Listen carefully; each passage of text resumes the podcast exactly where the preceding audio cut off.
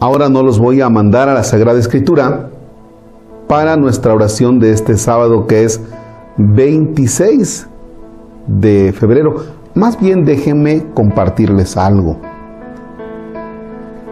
Dice San Juan, primera carta, el capítulo 3, versículo 2. Sabemos que cuando aparezca seremos semejantes a Él y lo veremos tal cual es. ¿Te imaginas ver a Cristo? ¿Te imaginas contemplarlo? Yo me he puesto a pensar en el momento de mi muerte, que va a llegar, ¿eh? y la tuya también, esa es la gran novedad.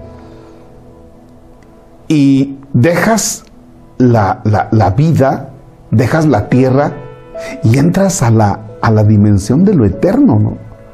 Y entonces puedes mirar a Dios. Eh, nosotros ahora vivimos de la fe. Sabemos que Dios existe y tenemos la esperanza de encontrarnos con Él.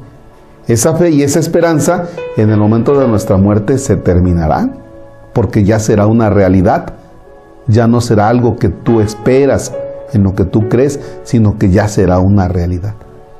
Bien, pues fíjense, esto, fíjense, analicen esto para la oración de este día, que vas a terminar mirando solo a Jesús Eucaristía. Concédeme, Señor, nada decir mirarte. Pedirte con la mirada. Agradecerte con la mirada.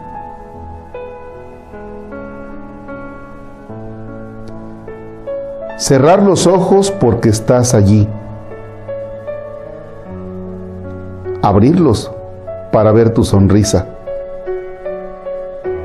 Ser tu imagen cada vez más a fuerza de mirarte. Ser tu imagen cada vez más a fuerza de mirarte. O sea que si tú contemplas a Jesús Eucaristía, estás llamado a ser su imagen a fuerza de mirarlo. A fuerza de mirarlo quien hace oración no puede entonces tener una expresión de pecado. Y cuando me refiero a expresión de pecado, no me refiero solo al rostro, sino la vida toda, sus comportamientos. Ahora vamos con Jesús Eucaristía.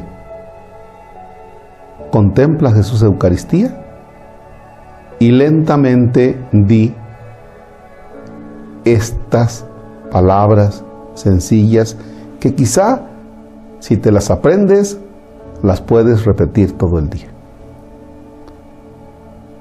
Nada decir. Mirarte. Pedirte con la mirada. Agradecerte con la mirada Cerrar los ojos porque estás allí. Abrirlos para ver tu sonrisa.